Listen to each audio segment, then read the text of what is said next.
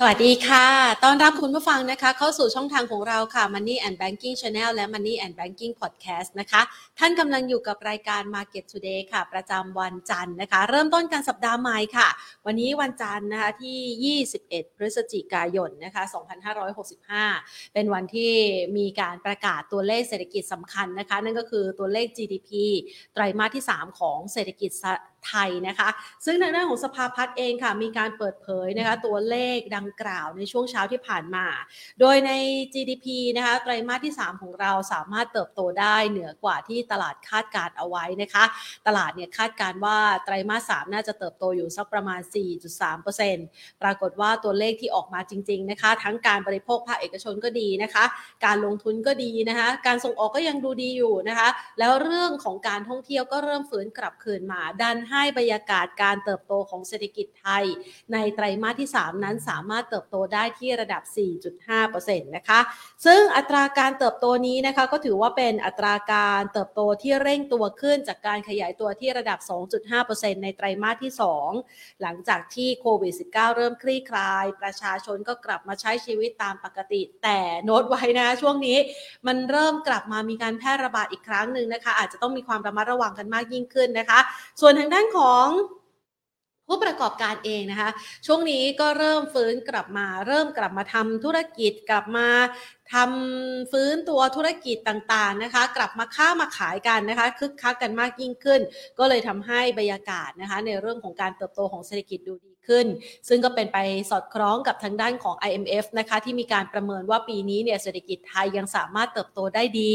ส่วนทางกับเศรษฐกิจหลักๆ ในแต่ละประเทศที่ณปัจจุบันนี้นะคะกำลังเผชิญภาวะการชะลอตัว แล้วก็เสี่ยงเข้าสู่ภาวะถดถอยนะคะ ซึ่งในเรื่องนี้นะคะก็มีการประเมินว่าแนวโน้มของเศรษฐกิจไทยเนี่ยจะขยายตัวได้ในปีหน้า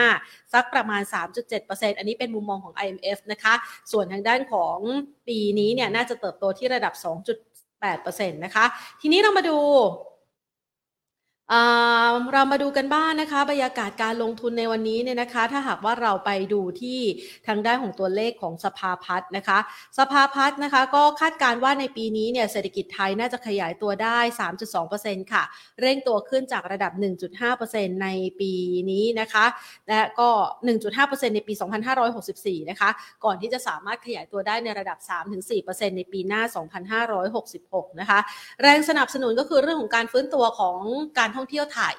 ส่วนทางด้านของเปิดตลาดเช้าวันนี้นะคะถ้าเรามาดูเรื่องแนวโน้มของค่าเงินบาทกันบ้างนะคะ ช่วงนี้เนี่ยตลาดหุ้นไทยมันก็กำลังปรับพักฐานอยู่นะคะ แนวรับที่มีนัยยะสำคัญก็อยู่ที่ตัวเลขกลมๆเนี่ยแหละ1,610 1,600 นะคะ ซึ่งอาจจะทำให้นักลงทุนต่างชาติเนี่ยชะลอการ ลงทุนไปบ้างเดี๋ยวเราไปพูดคุยเรื่องนี้กับนักวิเคราะห์กันนะคะ แต่ว่าเช้าวันนี้เราเราจะเห็นได้ว่าเงินบาทนั้นเริ่มมีการอ่อนค่าเล็กน้อยนะคะ ดังนั้นก็มีการประเมินสถานการณ์จากมุมมองของนักวิเคราะห์จากฝั่งของสิงคโปร์ด้วยระบุบอกว่าเงินบาทบ้านเราเนี่ยสงสัยจะสิ้นสุดทางขึ้นทางแข่งค่าเนี่ยนะคะ แค่นี้นะคะ อาจจะกลับมาอ่อนค่า แต่ก็ต้องรอดูสถานการณ์ทั้งเรื่องของการท่องเที่ยวนะคะ ทั้งเรื่องของแนวโน้มการใช้นโยบายการเงินของธนาคารกลางสหรัฐด้วยนะคะ เอาละ เรามาดูบรรยากาศการลงทุนของตลาดหุ้นไทยในเช้าวันนี้กันบ้างดีกว่านะคะ ตลอดช่วงเช้าที่ผ่านมาถือได้ว่าบรรยากาศการลงทุนนั้นเคลื่อนไหวทั้งในแดนบวกและในแดนลบนะคะ มีจังหวะที่ตลาดหุ้นไทยปรับลดลงไปทดสอบที่ระดับ 1,610 จุดนะคะ ก็คือไปทดสอบจุดต่ำสุดของเช้าวันนี้ที่ 1611.45 ปรับลดลงไป 5.93 จุดนะคะ แล้วก็ขึ้นมาเนี่ยล่าสุดนะคะ ก็มายืนอยู่ใกล้ระดับ จุดสูงสุดของวันนะคะปิดตลาดพักเที่ยงไปที่ระดับ 1,622.53 จุดค่ะ บวกเพิ่มขึ้นมา 5.15 จุดนะคะ ด้วยมูลค่าการซื้อขาย 31,000 กว่าล้านบาท โดยที่ ปัจจัยในวันนี้นะคะ อาจจะมีปัจจัยที่เข้ามามีผลกระทบต่อตลาดหุ้นไทยอย่างมากเลย นั่นก็คือเรื่องของราคาน้ำมันในตลาดโลกนะคะ ที่เริ่มมีการปรับตัวลดลงนะคะ ก็เลยกดดันทำให้หุ้นในกลุ่มพลังงานเนี่ยมีแรงขายออกมาด้วยอย่างทางด้านของตัวแรกเลยปตทสอพนะคะ ราคาขยับปรับตัวลดลงไปค่ะหนึ่ง อยู่ที่ 185 บาท 50 สตางค์นะคะ ปรับลดลงไปประมาณ 0.8%นะคะ ส่วนทางด้านของอันดับที่ 2 นะคะ AAI ค่ะ วันนี้นะคะ ราคาหุ้นของ Asian Alliance International นะคะตัวนี้เนี่ยเป็นการขยับเพิ่มขึ้น 11.18%นะคะ ปตทไม่เปลี่ยนแปลงค่ะ HANA ปรับลดลงไป 1.98% KCE ปรับลดลงไป 3.41%นะคะ เมื่อสัปดาห์ก่อน มันมีข่าวนะคะว่าทางด้านของ Berkshire Hathaway เขาเข้าไปซื้อหุ้นของ TSMC นะคะ ก็คือคุณวอร์เรนบัฟเฟตเนี่ยเห็นความสนใจในการลงทุนในหุ้นเซมิคอนดักเตอร์เมื่อสัปดาห์ที่ผ่านมานะคะ หุ้นในกลุ่มนี้ของบ้านเราก็ขยับปรับตัวสูงขึ้นนะคะ มาวันนี้ก็เริ่มมีแรงเทขายทำกำไรออกมานะคะ ดังนั้นก็อาจจะเห็นภาพบรรยากาศของการลงทุนที่หลาย ๆ คนอาจจะต้องมีการประเมินสถานการณ์กันเพิ่มเติมนะคะว่าเอ๊แล้วเราจะลงทุนอย่างไรกันต่อไปบ้างนะคะ เดี๋ยวเรามาพูดคุยกันนะคะกับทางด้านนักวิเคราะห์ค่ะเพื่อที่จะประเมินสถานการณ์การลงทุนเหล่านี้กันนะคะ ก่อนอื่นขอขอบพระคุณผู้ใหญ่ใจดีให้ที่ให้การสนับสนุนรายการของเราค่ะ True 5G คบกับ True ดียิ่งกว่า และขอขอบคุณธนาคารไทยพาณิชย์ค่ะ เอาละเรามาพูดคุยกันนะคะในประเด็นต่างๆกันนะคะ วันนี้เนี่ยเราจะมาค้นหาลิสต์หุ้นนะคะ หุ้นเหนือตลาดก็คือหาหุ้น outperform นะคะ ในจังหวะที่ตลาดปรับพักฐานแบบนี้นะคะ เราจะได้มีโอกาสในการเลือกหุ้นที่สามารถสร้างผลตอบแทนชนะตลาดได้ ไปพูดคุยเรื่องนี้กันกับคุณสุโทษธีระวรรณรัตน์ค่ะ ผู้อำนวยการฝ่ายวิจัยจากบริษัทหลักทรัพย์ KGI นะคะ สวัสดีค่ะคุณสุโทษค่ะ ครับ สวัสดีครับ ค่ะ วันนี้นี่ตลาดหุ้นไทยมีจังหวะเคลื่อนไหวทั้งในแดนบวกและในแดนลบนะคะ สิ้นสุดขาลงแล้วหรือยังเอาใหม่ต้องถามว่าสิ้นสุดการปรับพักฐานหรือยัง ครับ ค่ะ มองยังไงบ้างคะก็อะมาดูภาพกว้างๆก่อนนะครับ แล้วเดี๋ยวค่อยไปลงลึกนะครับ ภาพกว้างๆของดัชนี SET Index เนี่ยหลังจากที่ลงไปทดสอบแถวๆบริเวณ 1,550 แล้วก็ขึ้นมาตลอดทางเลยนะครับก็หนุนโดยเม็ดเงิน fund flow นะครับเราจะเห็นต่างชาติซื้อมาตลอดในช่วงของเดือนที่ผ่านมา นะครับแล้วก็มาติดอยู่แถวๆบริเวณ 1,630 นะครับ ซึ่งตรงนี้เป็นเส้นค่าเฉลี่ย 200 วันแบบ SMA นะครับ โดยมีเฉลี่ย 200 วันแบบ EMA เนี่ยจะอยู่แถวๆบริเวณ 1,610 นะฮะ 1610 ถึง 1630 นั่นเองนะจะเห็นว่าเป็นกรอบที่มีนัยยะนะครับ แล้วก็แกว่งอยู่อย่างนี้ตั้งแต่ต้นเดือนพฤศจิกายนเลย นะครับถ้าว่าเรียกเรียกว่าไม่ไปไหนเลยประมาณ 20 จุดนะครับ1610 ถึง 1630 นะครับก็จะแกว่งอยู่บริเวณนี้นะครับ เพราะฉะนั้นถามว่าตอนนี้เนี่ยภาพรวมของดัชนีเซ็นดิ้งเด็กเป็นอย่างไรนะครับ ก็ต้องบอกว่าเป็นลักษณะของการไซเวย์นะรอขึ้นนะผมมองรอขึ้นมากกว่าทางลง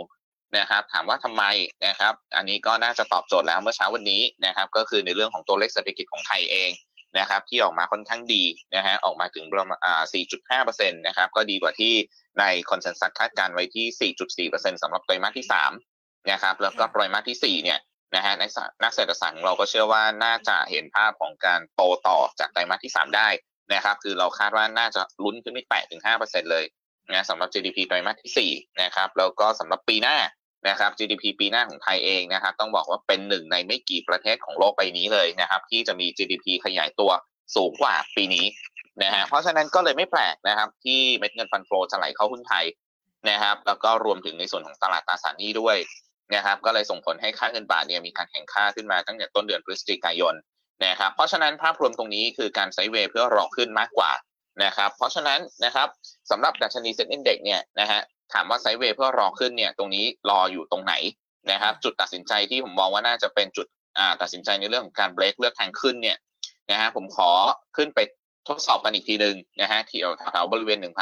1,630 นะครับ ซึ่งเป็นเส้นค่าเฉลี่ย 200 วันแบบ EMA นะครับ แล้วก็ถัดไปเนี่ย ตัวเลขกลมๆก็จะอาจจะอยู่แถวๆบริเวณ 1,640 นะครับ แต่ว่าถ้าดูในเชิงกราฟอย่างเดียวเนี่ย อาจจะเห็นตัวเลขแถวๆบริเวณ 1,635 นะครับ ตรงนั้นก็จะเริ่มยืนยันสัญญาณที่จะเป็นลักษณะของการเลือกทางขึ้นละนะครับ น่าจะมีการเบรกขึ้นต่อได้นะครับ ก็มองเป้าหมายระยะสั้นเนี่ยนะครับปลายปีนี้ผมมองว่าน่าจะมีโอกาสทดสอบแถวๆบริเวณ 1,660 ถึง 1,680 ได้นะครับ แต่ว่าตรงนี้ก็อยากให้ผ่านตรงแถวๆ1630 ก่อนนะครับ ถึงจะมั่นใจ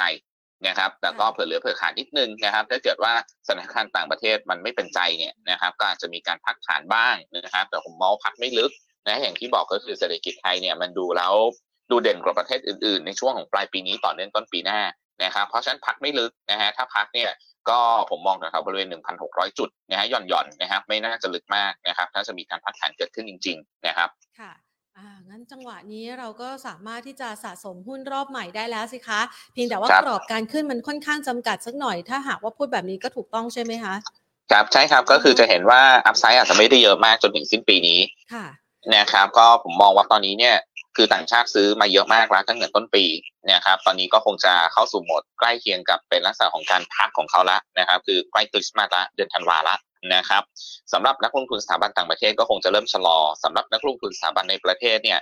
ก็โดยปกติแล้วนะครับ ทุกๆ ปีที่ผ่านมาก็จะมีซานตาคอนแลนลี่นะครับในเรื่องของเม็ดเงิน LTF นะครับแต่เราสังเกตเห็นแล้วนะครับว่าเม็ดเงินพอ LTF หมดปุ๊บเนี่ยเป็นกองทุนประเภทใหม่เกิดขึ้น นะจะเห็นว่าเม็ดเงินไม่ได้มากเหมือนกับ LTF แล้วนะครับที่จะเข้ามาซื้อหุ้นไทยนะเพราะฉะนั้นเนี่ยเดือนธันวาคมก็อาจจะเป็นลักษณะที่ sideway แล้วก็เอ่อ volume อาจจะไม่ได้เยอะมากนะนะครับเพราะฉะนั้น upside ก็เลยอาจจะไม่ได้มองมากนะนะครับแต่ผมเชื่อว่านะฮะพอเข้าสู่เดือนมกราคมเนี่ยจะเป็นช่วงของการปรับพอร์ตของนักลงทุนต่างชาติ แล้วก็นักลงทุนสถาบันอีกรอบหนึ่งนะครับเพราะฉะนั้นมกราคมเนี่ยมีโอกาสในเรื่องของการปรับตัวขึ้นต่อได้นะครับ ตอนนี้มุมมองเริ่มกลับมาดูดีขึ้นนะครับ แล้วก็ ยืนยันกับอีกมุมหนึ่งนะฮะนอกเหนือจากในเรื่องของตัวเลขเศรษฐกิจของไทยเองนะฮะก็จะเป็นในเรื่องของตัวบอลยูนะฮะจะเห็นว่าบอลยูเนี่ยเริ่มมีการพักฐานแบบค่อนข้างชัดเจนล้วว่าหลายคนก็อาจจะมองแล้วนะครับ ว่าในเรื่องของการขึ้นอัตราดอกเบี้ยของเฟดเนี่ยน่าจะเริ่มยังยังขึ้นไม่ยังขึ้นไม่หยุดนะฮะแต่ว่าขึ้นในอัตราที่ชะลอลง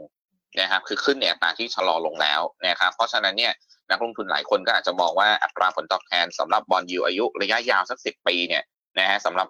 สหรัฐเนี่ยนะครับดอกเบี้ยสักสี่เปอร์เซ็นต์เนี่ยคือน่าซื้อละนะสำหรับการลงทุนระยะยาวนะครับ ก็เลยเกิดเหตุการณ์ลักษณะนี้เกิดขึ้นก็คือ bond yield เริ่มพักนะเพราะฉะนั้นจะกลายเป็นว่านะครับเศรษฐกิจไทยดูดี bond yield เริ่มพักนะครับเดือนมกราคมเนี่ยนะฮะน่าจะเห็นภาพของ e a r n i n g yield gap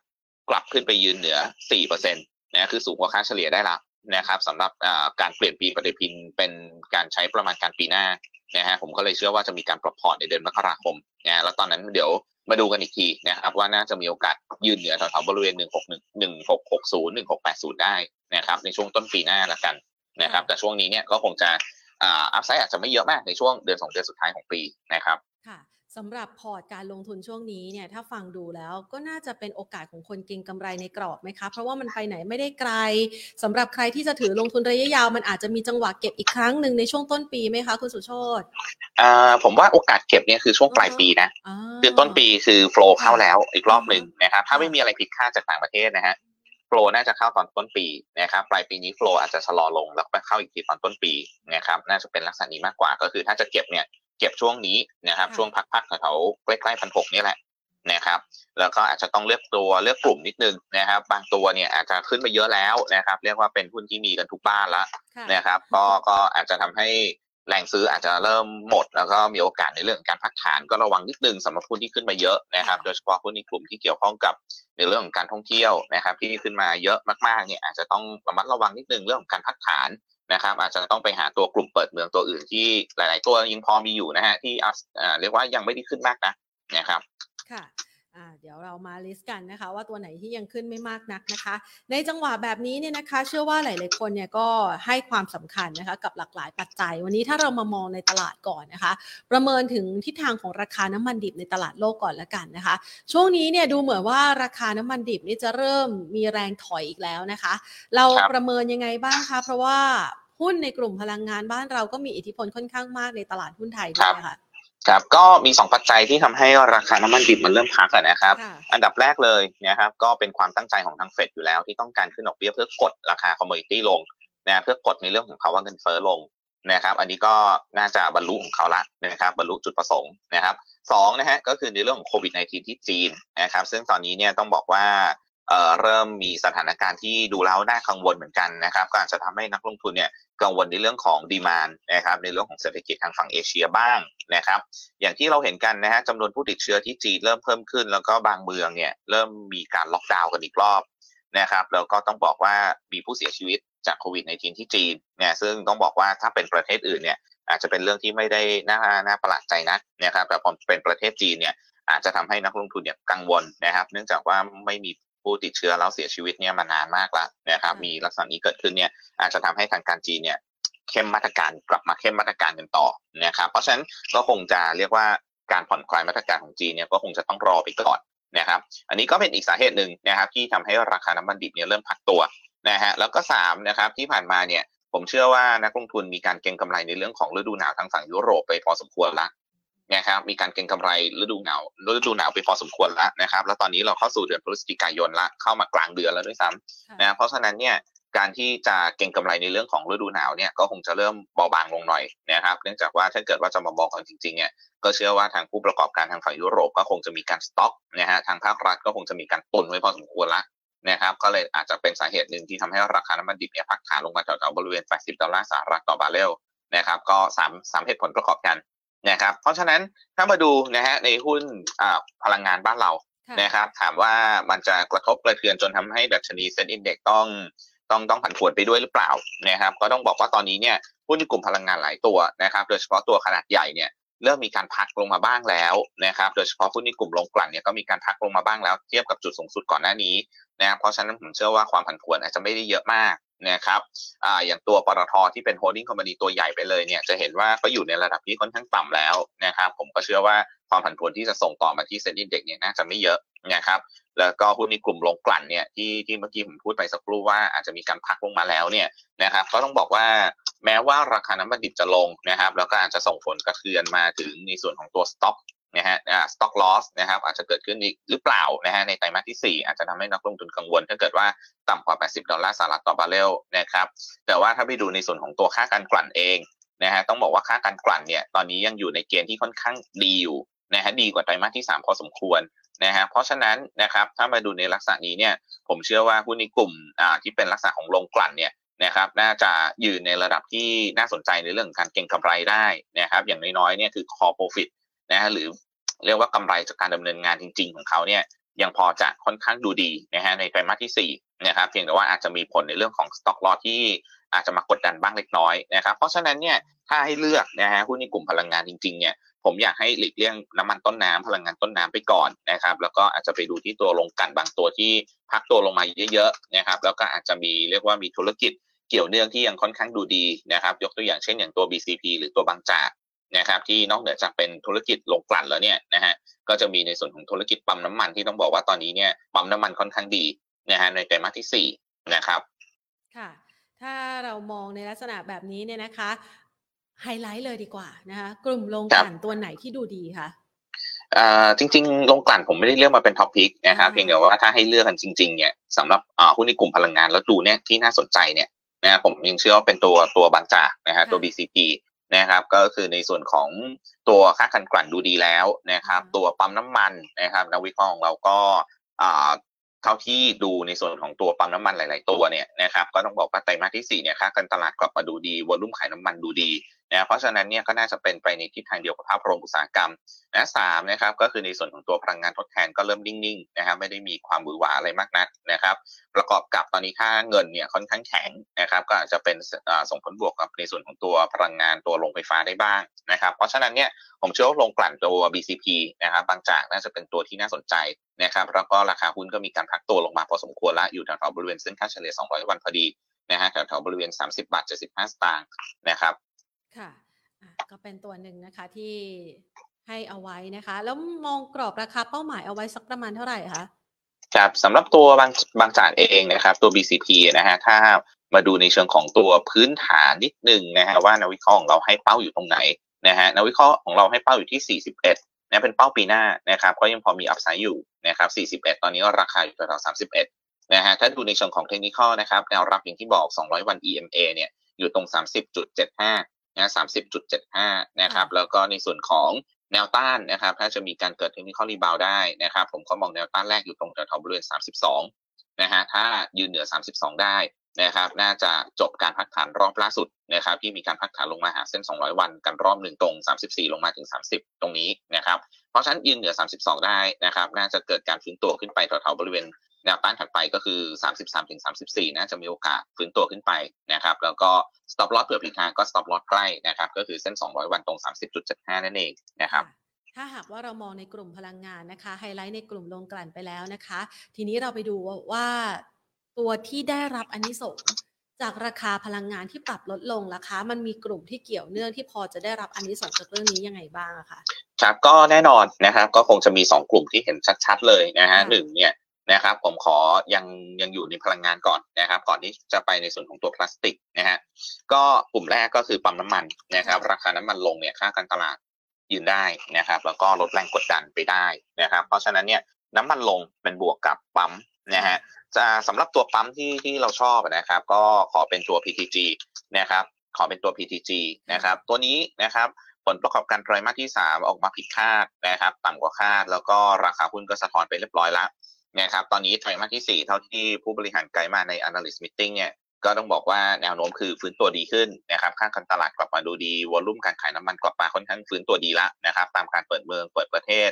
นะครับแล้วก็ตัวที่ถ่วงอยู่ก็คือตัวเบลดีเซลเนี่ยก็ต้องบอกว่าไตรมาสที่4เนี่ยเริ่มเห็นภาพที่ฟื้นตัวกลับมาแล้วนะครับหลังจากที่ไตรมาสที่3เนี่ยเจอในเรื่องของสต็อกลอตัวน้ำมันปาล์มเข้าไปนะครับตอนนี้ก็เริ่มกลับมาดูดีนะครับธุรกิจ เกี่ยวเนื่องที่เป็นนอนออยนะครับก็คือธุรกิจร้านกาแฟนะก็ต้องบอกว่ากลับมาอยู่ในเกณฑ์ที่ขายดีแล้วนะฮะกลับมาขายได้นะครับสำหรับตัวปั๊มน้ำมัน PTG ของเขานะครับ ก็ตอนนี้นะครับในเชิงของกราฟด้วยนะครับจะเห็นว่าเขายืนสู้อยู่ตรงเส้นค่าเฉลี่ย 200 วันแบบ SMA นะตรงแถวๆบริเวณ 14.4 นะถ้าเกิดว่ายืนเหนือ 14.4 ได้นะครับจะมีนัยยะสำคัญทันทีสำหรับการเบรกขึ้นนะเพราะว่าจะเห็นว่ารอบที่แล้วเนี่ยก็ติดอยู่ตรงนี้ นะครับเพราะฉะนั้นถ้าเบรกตรง 14.4 ได้นะครับผมมองเป้าแนวต้านถัดไปก่อนนะฮะใกล้ๆเป็น 200 วันแบบ EMA คือ 14.8 นะ 14.8 นะครับแล้วก็ถ้าพ้นตรงนี้ได้ปุ๊บเนี่ยน่าจะเป็นการเบรกขึ้นละนะครับก็จะมีแนวต้านถัดไปคือจุดที่เขาตัดลงมารอบที่ผ่านมาก็คือบริเวณ 15.5 นะจะเป็นเป้าหมายถัดไปนะครับเพราะฉะนั้นเล่นเก็งกำไรตัว PTG เนี่ยให้ยืนเหนือ 14.4 เล่นเก็งกำไรได้นะครับสำหรับเป้าพื้นฐานเราให้ไว้ที่ 20 นะครับแล้วก็ story อื่นๆ ที่เกี่ยวเนื่องเนี่ยก็อาจจะรอนิดนึงนะครับก็คือการเตรียม IPO บริษัทลูกนะครับมีบริษัทลูกที่อยู่ใน pipeline สองตัวเลยนะครับที่รออยู่นะครับก็คือในส่วนของตัวแก๊สแก๊สหุงต้ม LPG นะครับแล้วก็อีกตัวคือตัวไบโอดีเซลนะครับก็อยู่ในไพไลน์เตรียม IPO อยู่สำหรับปีหน้านั่นเองนะครับค่ะคุณผู้ชมก็เลยสอบถามเข้ามานะคะ ว่านอกเหนือจากนี้แล้วเนี่ยถ้าเราไปมองที่ซัสโกมองยังไงบ้างคะ ครับสำหรับตัวซัสโกเนี่ยนักวิเคราะห์เราไม่ได้ cover ตัวนี้นะครับ แต่ว่าที่ผ่านมาก็ต้องบอกว่าส่วนหนึ่งก็คืออ่าได้รับ sentiment บวกจากการที่จับมือกับเอสโซนะครับในเรื่องของการรีโนเวทปั๊มแล้วก็ให้ความร่วมมือกันนะฮะในการทำธุรกิจปั๊มน้ำมันนะครับสำหรับตัว SUSCO เองนะครับ เนื่องจากว่าเราไม่ได้ดูในเชิงของพื้นฐานนะครับ ผมก็ขออนุญาตดูในเชิงของเทคนิค นะฮะจะเห็นว่ากราฟของเขาเนี่ยพักตัวลงมาเนี่ยนะครับตั้งแต่ที่หลุดแถวๆบริเวณ 4.6 บาท บวกลบเนี่ยฮะก็มีการพักตัวลงมา แล้วก็หยุดทันทำจุดต่ำใหม่เรียบร้อยแล้วนะครับจุดต่ำที่เขาทำไว้คือ 416นะพอหยุดทำจุดต่ำเรียบร้อยนะครับก็ถ้ายืนตรงนี้ได้แล้วไม่มีการหลุด 416 นะครับก็น่าจะมีโอกาสเกิดลักษณะของ technical reboundนะครับขึ้นไปสู่จุดที่เขามีการปรับตัวลงมาก่อนหน้านี้นะครับ โดยมีดาวต้านแรกก่อนนะครับ ก็จะแถวบริเวณ 438 นะ438นะครับแล้วก็ถัดไปก็คือบริเวณ 4.6นะครับเพราะฉะนั้นเร่งเก็งกำไรตัวตัวซัสโกเนี่ยอาจจะดูที่บริเวณแนวต้านแรกก่อนคือ 438นะครับแล้วก็ถัดไปคือ 4.6 แล้วก็ stop loss ทันทีนะครับถ้าหลุด 41อ่า416นะครับเพราะว่าถ้าหลุด 416เนี่ยโอกาสสูงนะครับที่จะลงไปหาแนวรับจิตวิทยาถัดไปก็คือ 4 บาท แล้วก็เส้น 200 วันแบบ EMA ตรง 3.9 นะครับ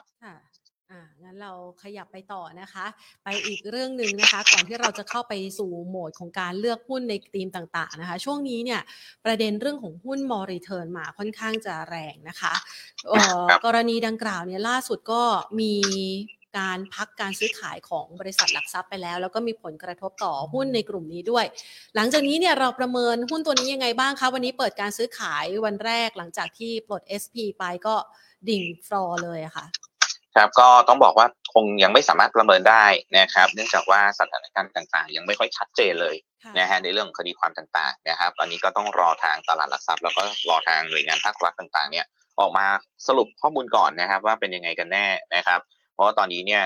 สถานการณ์ที่เกิดขึ้นก็คือใครมีของอยู่ในมือรวมถึงโบรกเกอร์ต่างๆ ที่มีหุ้นจำนำอยู่ในมือเนี่ยก็อยากขายกันทุกคนนะเพราะฉะนั้นเนี่ยแรงขายมาแน่นอนนะครับแต่แรงซื้อเนี่ย คนยังไม่กล้าซื้อนะครับ ก็ต้องยอมรับอย่างหนึ่งก่อน เพราะว่ายังไม่มีความชัดเจนตรงนี้ออกมานะครับ แต่ว่าสิ่งหนึ่งที่เกิดขึ้นก็คือในเชิงของเซนติเมนต์เชิงลบที่ยังกดดันอยู่นะครับ แล้วก็มันก็ส่งผล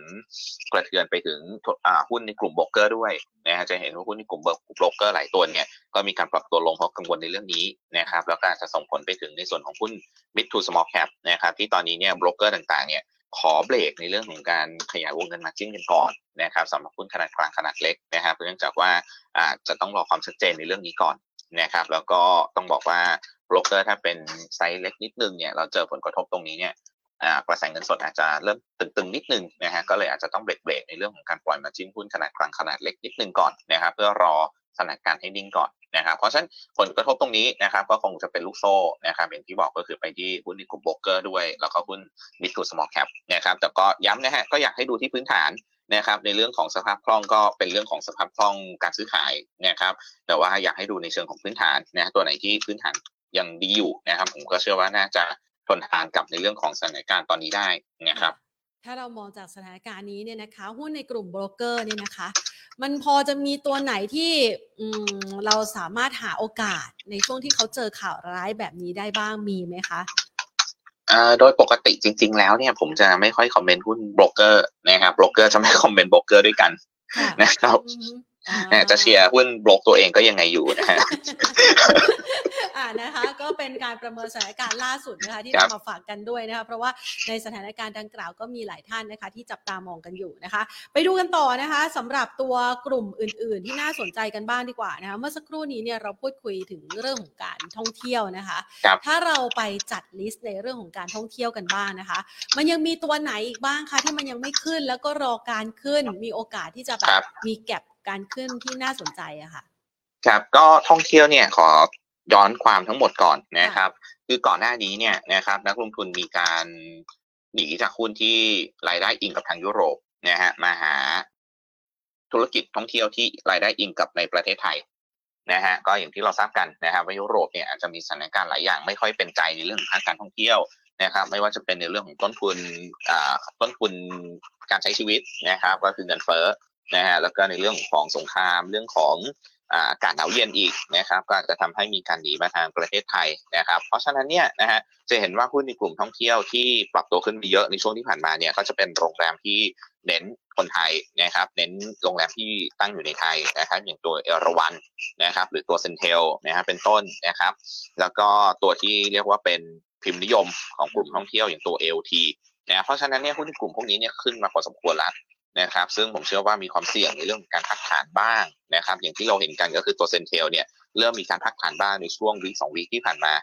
นะครับ อันนี้ก็เริ่มชัดนะครับเพราะว่าผมเชื่อว่านะถ้าเกิดว่าทางการจีนเนี่ยยังคงล็อกดาวน์ต่อเนื่องแม้ว่านักวิเคราะห์ส่วนใหญ่เนี่ยจะไม่ได้ใส่นักท่องเที่ยวจีนอยู่ในประมาณการกันอยู่แล้วนะครับ แต่ก็ต้องยอมรับว่าถ้าเกิดว่ายังล็อกดาวน์ต่อเนื่องไม่จบเนี่ยนะครับก็มีความเสี่ยงที่หุ้นในกลุ่มเหล่านี้เนี่ยจะมี sentiment เชิงลบเนี่ยเกิดขึ้นนะครับแม้ว่าเราจะไม่ได้อยู่ในประมาณการนะครับเพราะฉะนั้นนะครับหุ้นในกลุ่มท่องเที่ยวที่ขึ้นมาเยอะนะฮะโรงแรมหลักๆนะฮะแล้วก็ยังไม่ได้ลงนะอย่างตัวเอราวัณกับตัวเอลทีเนี่ยก็ระวังในเรื่องของการพักฐานระยะสั้นบ้างนะครับแต่ก็ย้ำว่าถ้าพักลงมาก็น่าซื้อ นะพักลงมาคือน่าซื้อนะครับเพียงแต่ว่าถ้าเกิดว่ามีอยู่แล้วเนี่ยก็กำหนดจุดล็อกกำไรหรือ trailing stop ดีๆนะฮะสำหรับหุ้นที่ยังไม่พักฐานนะครับตัวที่พักลงมาแล้วเราน่าสนใจเนี่ยนะยกตัวอย่างอย่างตัว CENTEL เนี่ยผมเชื่อว่าลงมาเนี่ยใกล้ถึงจุดระดับน่าสนใจละจะเห็นว่าพักฐานทุกครั้งของเขาเนี่ยจะพักลงมาใกล้ๆเส้นค่าเฉลี่ย 200 วันแต่ยังไม่ถึงนะฮะรอบนี้นะครับเส้นค่าเฉลี่ย 200 วันแบบ EMA ของตัวเซนเทลเนี่ยอยู่ตรงแถวๆบริเวณ 43 บาทนะฮะเพราะฉะนั้นอาจจะมีการพักต่อเนื่องได้อีกนิดนึง นะตอนนี้ราคาหุ้นอยู่แถวๆบริเวณ 46.75นี่ก็อาจจะพักลงมาแถวๆ45ถึง44น่าซื้อละนะครับ ก็อาจจะเป็นหุ้นในกลุ่มท่องเที่ยวที่ผมมองว่าน่าสนนะครับ แล้วก็ตัวที่เกี่ยวเนื่องนะฮะเกี่ยวเนื่องกับการท่องเที่ยวก็คงหนีไม่พ้นโรงแรมนะฮะหนีไม่พ้นอ่าโทษนะครับโรงโรงพยาบาลนะไม่ใช่โรงแรมนะโรงพยาบาลนะครับ แล้วก็คงจะเน้นไปที่โรงพยาบาลขนาดใหญ่ที่เน้นผู้ป่วยต่างชาติ แล้วก็ขึ้นมาเยอะมากก็คืออย่างตัว BH กับ BDMS เนี่ยโดย 2 ตัวนี้นะครับมีการพักฐานลงมาพอสมควรระดับหนึ่งละนะครับผมเชื่อว่าน่าสนนะครับเพียงแต่ว่าอาจจะรอให้สถานการณ์เริ่มนิ่งอีกนิดนึงนะครับเขาเขาก็อาจจะมองในเรื่องของการเอ่อ value ของเขาเนี่ยเริ่มเริ่มน่าสนละนะครับยกตัวอย่างอย่างตัว BH นะครับจะเห็นว่าพักลงมาแถวๆ210นะฮะแล้วเริ่มหยุดเริ่มมีการ rebound กลับนะครับตรงนี้ยังไม่ชัดนะฮะยังไม่ชัดว่าเป็นลักษณะของ dead cat bounce หรือเปล่าคือ rebound เล็ก ๆ แล้วก็มีโอกาสพักลงมาอีกรอบหนึ่ง นะเพราะฉะนั้นสำหรับตัว BH เนี่ยก็ผมแนะนำเป็นลักษณะของการ wait and see นะครับถ้าเกิดว่าเขายืนได้ไม่ต่ำกว่า 210 น่าสนในเรื่องการทยอยซื้อสะสมกันอีกรอบหนึ่งคือพักฐานให้เก็บนะสำหรับคนที่ตกรถนะครับอย่างตัว BH แต่ถ้าต่ำ210 นะครับก็ไม่ต้องรีบนะครับอาจจะมีการพักฐานลงมาอีกนะแถวๆบริเวณใกล้ๆ 200 บาทนะครับโดยจุดที่เขาเบรกรอบที่แล้วเนี่ยมันอยู่แถวๆบริเวณ 197นะก็ใกล้ๆ 200 บาทนั่นแหละนะครับเพราะฉะนั้นเนี่ยตัว BH เนี่ยผมมองว่าพักลงมาน่าสนจะรอให้พักนิดนึง นะฮะอีกตัวหนึ่งคือตัว BDMs นะครับ BDMs เช่นเดียวกันนะฮะพักลงมาแต่ยังไม่ลึกเท่าไหร่นะนะครับก็อยากให้จับตาดูแถวๆบริเวณ 28.75 นะครับคือถ้าตีเส้นเทนไลน์ในสีแถวๆนั้นบริเวณนี้พอดีเลยนะ28.75 ถ้าไม่ต่ำกว่านะทยอยซื้อสะสมได้สำหรับคนที่รอซื้ออยู่ นะแต่ถ้าเขายืนเราสักประมาณหนึ่งสัปดาห์เนี่ยยืนไม่ได้นะครับ2875เจ็ดห้าเนี่ยไปรอข้างล่างนะครับแถวๆบริเวณ28ลงมาถึง27นะครับผมเชื่อว่าพักฐานลงมาน่าเก็บนะอันนี้ก็เป็นกลุ่มที่เชื่อมโยงนะฮะในเรื่องของภาคการท่องเที่ยวนะฮะตัวตรงไปแล้วก็คือโรงโรงแรมสนามบินนะฮะตัวที่เกี่ยวเนื่องก็คือโรงพยาบาลนะครับแล้วก็ต่อเนื่องไปอีกกลุ่มหนึ่งนะฮะก็คงจะหนีไม่พ้นหุ้นในกลุ่มพวกห้างสรรพสินค้า นะครับห้างสรรพสินค้าต่างๆนะครับ ต้องบอกว่าห้างสรรพสินค้าต่างๆเนี่ยนะครับตัวที่ขึ้นไปเยอะก็คงจะเป็นหุ้นในกลุ่มเซ็นทรัลหรือ CRC นะฮะ CRC นะครับก็ยังมีลักษณะการปรับตัวขึ้นอยู่นะครับลักษณะนี้เนี่ยผมไม่แนะนำให้เข้าเก็งกำไรตามแล้วกันนะครับ เนื่องจากว่ายังทำเป็นลักษณะที่ยังไม่ได้พักฐานมากนะนะครับ ก็อาจจะไปดูตัวเกี่ยวเนื่องกันนะครับ ที่ที่เป็นพี่ๆน้องๆนะฮะอย่างตัว CPN นะครับก็อาจจะเป็นลักษณะที่ยังดูน่าสนใจนะครับเนื่องจากว่ายังไม่ได้ขึ้นเยอะมากนะนะครับแต่ว่าก็เรามาระวังนิดนึงในเรื่องของการพักฐานเหมือนกันเนื่องจากว่าอ่ายังไม่ได้พักฐานแรงๆนะสำหรับรอบนี้นะสำหรับตัว CPN นะครับแต่ก็อาจจะดูปลอดภัยกว่าตัว CRC ท่านฮะอันนี้ก็เป็นตัวอย่างนะสำหรับผู้ในกลุ่มห้างสรรพสินค้านะครับ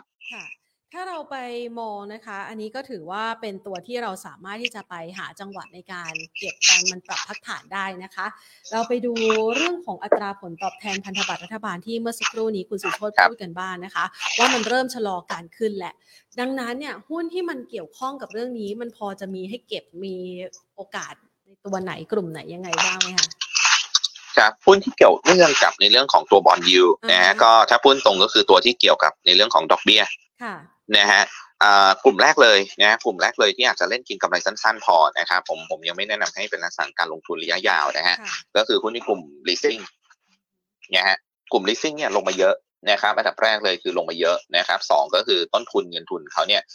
เขามีสักสองส่วนนะครับหนึ่งก็คือกู้แบงก์สองก็คือออกบอล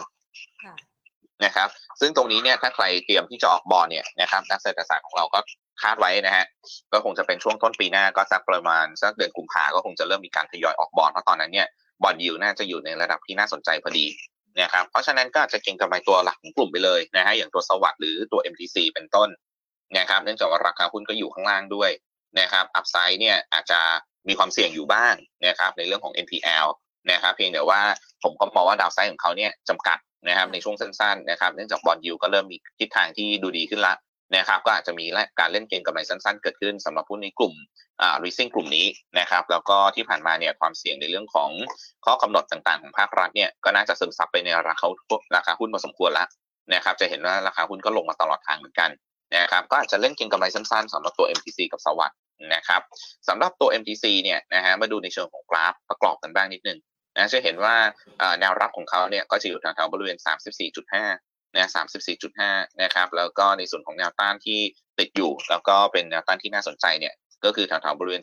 36.5เนี่ย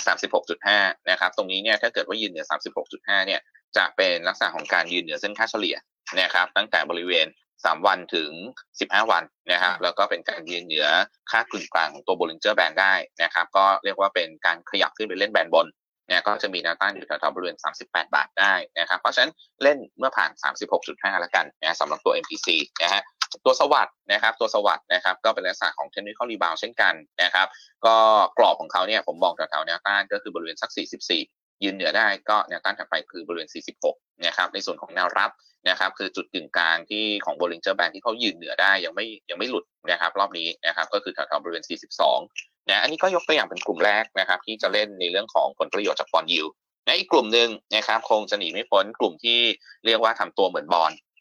นะครับทำตัวเหมือนบอลก็คือตัวโรงไฟฟ้านะฮะตัวโรงไฟฟ้านะครับ ตัวโรงไฟฟ้าเนี่ยนะครับเขาเป็นหุ้นในกลุ่มที่เรียกว่าทำตัวลักษณะใกล้เคียงกับบอลนั่นเองนะครับเพราะฉะนั้นถ้า bond yield มีการปรับตัวลงนะครับราคาหุ้นของเขาก็อยู่ในเกณฑ์น่าสนใจในเรื่องของการลงทุนนะครับ ก็สำหรับกลุ่มนี้นะครับตัวหลัก top pick เนี่ยเราเลือกเป็นหุ้น GULF เนี่ยครับเป็นกัลฟ์นะครับแต่เพียงแต่ว่านะครับถ้าเกิดว่านักลงทุนบางท่านอาจจะกังวลติดใจแบบเรียกว่าจะคิดตะห่วงใจในเรื่องของคริปโตเคอเรนซีนะครับสินทรัพย์ดิจิทัลที่ทางกัลฟ์เนี่ยประกาศในเรื่องของการสนใจลงทุนอยู่นะครับบางคนอาจจะตะกิดตะขงใจตรงนี้เนี่ยก็จะไปตัวอีกตัวหนึ่งที่ผมมองว่าน่าสนใจคือตัว GPSC นะฮะ GPSC นะครับก็เป็นโรงไฟฟ้าที่น่าจะมีธีมในเรื่องของแบตเตอรี่เข้ามาด้วย นะครับก็อาจจะไปมองซองตัวนี้นะครับสำหรับผู้ในกลุ่มที่น่าจะได้ที่ส่งในเรื่องของตัวบอลยูนะครับที่ที่เริ่มพักนะครับค่ะพอพูดถึง leasing คุณผู้ชมสอบถามเข้ามาอย่างตัวเล็ก ๆ อย่างเฮงนี่เรามองยังไงบ้างคะครับอย่างตัวเฮงนะครับเอ่อต้องบอกว่าในเชิงพื้นฐานเนี่ยนะฮะก็เป็นตัวหนึ่งที่นักวิเคราะห์ของเราอาจจะไม่ได้ชอบมากนะนะครับไม่ได้ชอบมากนักนะครับ เราเราไม่ได้นำซื้อตัวนี้นะครับสำหรับตัวเฮงนะครับในเชิงพื้นฐาน แต่ในเชิงของเทคนิคนะต้องบอกว่าเขาหยุดการทำยูโรตรงแถวๆบริเวณ 2.9 นะจะเห็นว่าสถานการณ์แย่แค่ไหนเขาก็หยุดอยู่ตรงนี้นะเพราะฉะนั้นเนี่ยเรียกว่าแรงขายน่าจะแห้งแถวๆบริเวณ 2.9 นี่แหละนะครับแล้วก็มีโอกาสในเรื่องของ technical rebound บ้างนะครับแต่ก็ย้ำนะฮะเนื่องจากพื้นฐานอาจจะไม่ได้ support มากนัก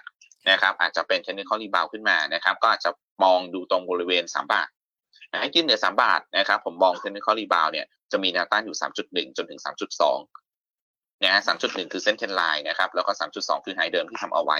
นะครับยืนเหนือ3บาทนะครับ ซึ่งเป็นจุดกึ่งกลางของตัว Bollinger Band เนี่ย คือกลับขึ้นไปเล่นตรง 3.1 ถึง 3.2 ได้นะครับ แต่ถ้ายังยืนเหนือ3บาทไม่ได้นะครับ ก็คงจะเป็นลักษณะของการเล่นอยู่ข้างล่างนะครับ แล้วก็ระมัดระวังในเรื่องของจุด stop loss ตรง 2.9 เผื่อไว้หน่อยนะครับ ค่ะ แล้วอย่างกรณีของสักราคามองยังไงบ้างคะ